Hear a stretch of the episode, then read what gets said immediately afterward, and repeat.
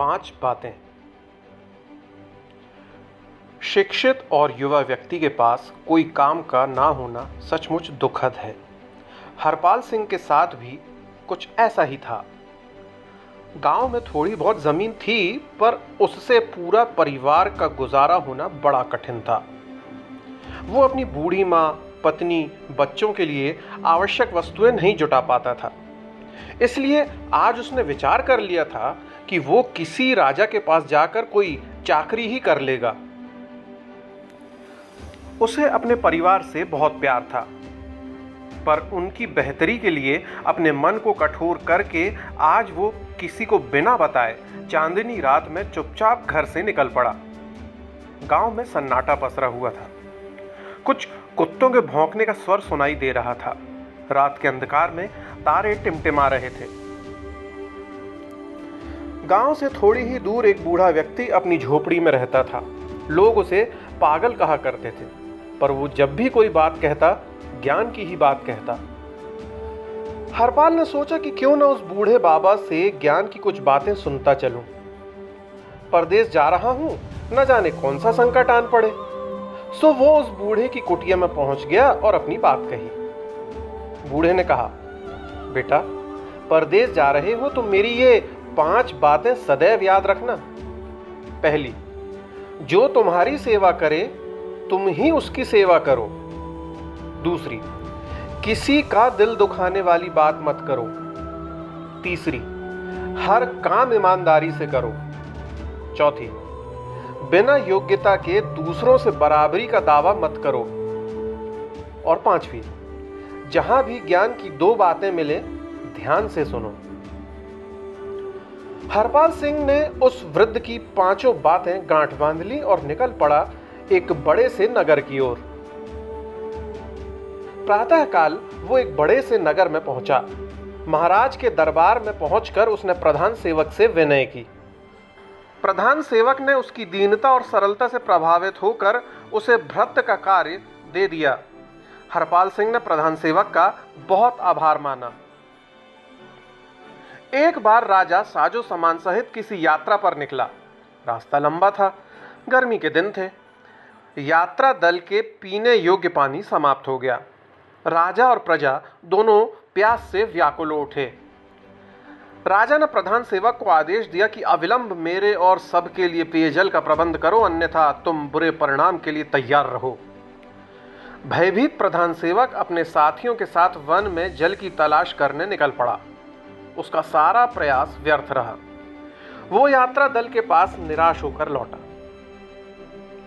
हरपाल सिंह भी निकट ही खड़ा था।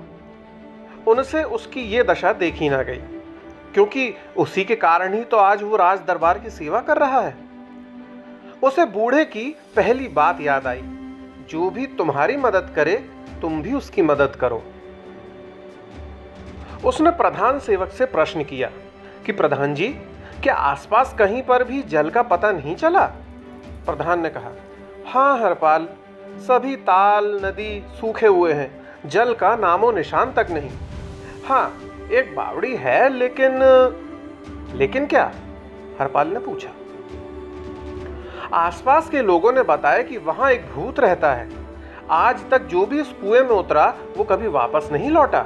इसलिए हम में से कोई भी वहाँ जाने की हिम्मत नहीं कर सका।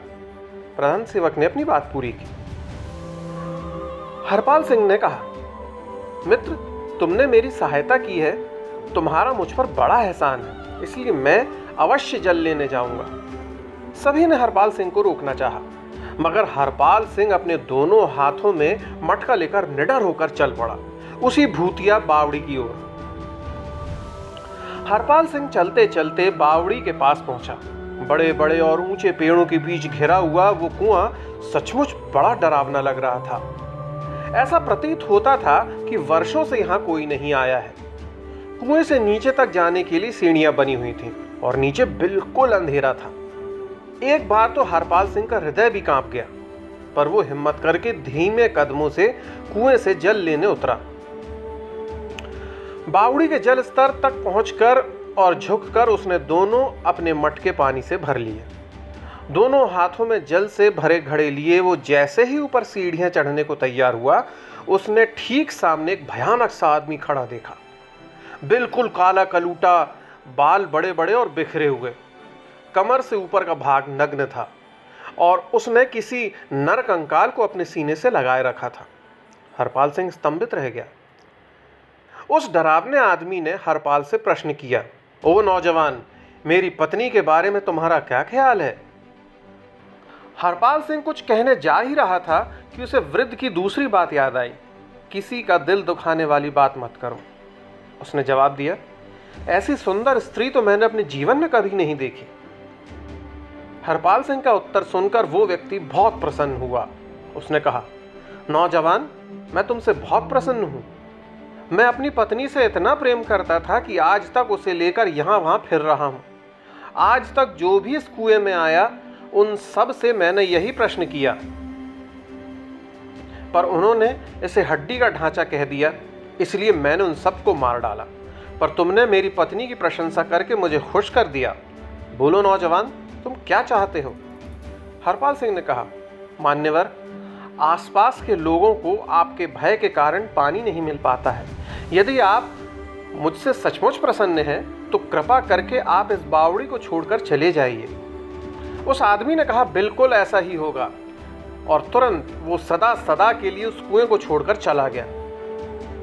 हरपाल सिंह जब मटके में पानी लेकर वापस पहुँचा तो सबके खुशी का ठिकाना ना रहा। राजा, प्रजा, सबको भरपूर पानी मिला। राजा ने हरपाल सिंह से प्रसन्न होकर उसके पद और वेतन में वृद्धि कर दी। अब हरपाल सिंह को राज्य का खजांची बना दिया गया। यानी कि राजकोष के देखरेख का जिम्मा अब उसके ही हाथों में था। अपना काम करते हुए उसे बूढ़े की तीसरी बात हमेशा याद आती थी, हर काम ईमानदारी से करो। हरपाल सिंह की ईमानदारी से काम करने और पाई पाई के हिसाब रखने की वजह से भ्रष्ट कर्मचारी उससे नाराज़ रहने लगे, क्योंकि अब उनके अतिरिक्त आय का रास्ता बंद हो गया। प्रधानमंत्री ने हरपाल सिंह को लालच देकर कहा कि यदि तुम हम में से मिलकर रहोगे तो मैं और हमारे साथी मिलकर तुम्हें एक प्रतिष्ठित पद दिलवा देंगे, जिससे तुम्हारे सम्मान और यश में वृद्धि होगी। पर हरपाल ने बूढ़े की चौथी बात का स्मरण किया। बिना योग्यता के किसी के बराबरी का दावा मत करो। उसने प्रधानमंत्री का अनुचित प्रस्ताव ठुकरा दिया।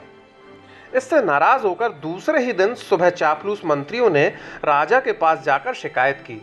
कि हरपाल सिंह अपने कार्य में हेरा फेरी करता है और मना करने पर उसने हमें खरी खोटी सुनाई और उसने राज परिवार को भी अपमानजनक शब्द कहे। राजा यह सुनकर आग बगूला हो गया।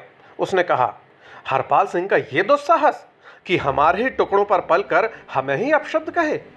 हम जब तक हरपाल सिंह का कटा हुआ सर नहीं देख लें, हमारे परिवार का कोई भी सदस्य पानी नहीं पिएगा। राजा ने तुरंत एक सैनिक को बुलाकर उसे कहा, सैनिक, हमारे नगर से कुछ दूर के गाँव में एक भवन निर्माण कार्य चल रहा है। आज एक व्यक्ति तुमसे आकर यह पूछेगा कि काम कितना बाकी है। ये सुनते ही तुम उसकी गर्दन काटकर मेरे पास ले आना। राजा की आज्ञा पाकर वो सैनिक चला गया। कुछ देर बाद राजा ने हरपाल को अपने पास बुलाकर कहा, हरपाल सिंह, पास के एक गाँव में एक बहुत बड़ा भवन बन रहा है। तुम शीघ्र वहाँ जाओ और वहाँ के कारीगर से पूछ कर आओ कि काम कितना बाकी है। जो आज्ञा महाराज, हरपाल सिंह एक घोड़े पर सवार होकर अनजाने में अपनी ही मृत्यु की ओर बढ़ चला। हरपाल सिंह अश्व पर सवार होकर कुछ विचार करते हुए यात्रा में मग्न था। उसने देखा कि रास्ते पर ही एक बड़ा सा आयोजन हो रहा है, जिसमें ज्ञान की चर्चा हो रही है। हरपाल आगे बढ़ जाना चाहता था, पर उसे बूढ़े की पांचवी बात याद आई। जहाँ भी ज्ञान की दो बातें मिले, ध्यान से सुनो। वो घोड़े को एक वृक्ष से बांधकर कथा सुनने में रम गया। चर्चा जब ज्ञान की हो तो समय कैसे बीत जाता है पता ही नहीं चलता। हरपाल सिंह के साथ भी ऐसा ही हुआ। कैसे दिन डूबने को आया पता ही ना चला। इधर राज परिवार के सदस्य भूख प्यास से तड़पने लगे। क्योंकि उन्होंने हरपाल सिंह के मरने के बाद ही अन्न जल ग्रहण करने की प्रतिज्ञा की थी। राजा का बेटा भूख प्यास सहन नहीं कर सका। वो जानना चाहता था कि हरपाल सिंह का सर अब तक क्यों नहीं पहुँचा। वास्तविकता जानने के लिए राजकुमार एक साधारण पुरुष का वेश बनाकर उसी सैनिक के पास जा पहुँचा, जिसे राजा ने हरपाल सिंह का सर काटने की आज्ञा दी थी। वहाँ जाकर उसने सैनिक से पूछा, काम अब तक पूरा क्यों नहीं हुआ? वो सैनिक वेश बदले हुए राजकुमार को पहचान ना पाया। उसने समझा कि ये वही व्यक्ति है जिसका सर काटने के लिए मुझे महाराज ने यहाँ भेजा है। उसने झट राजकुमार का सर काट दिया। यदि हरपाल सिंह बूढ़े की पाँच बातें नहीं मानता तो क्या होता?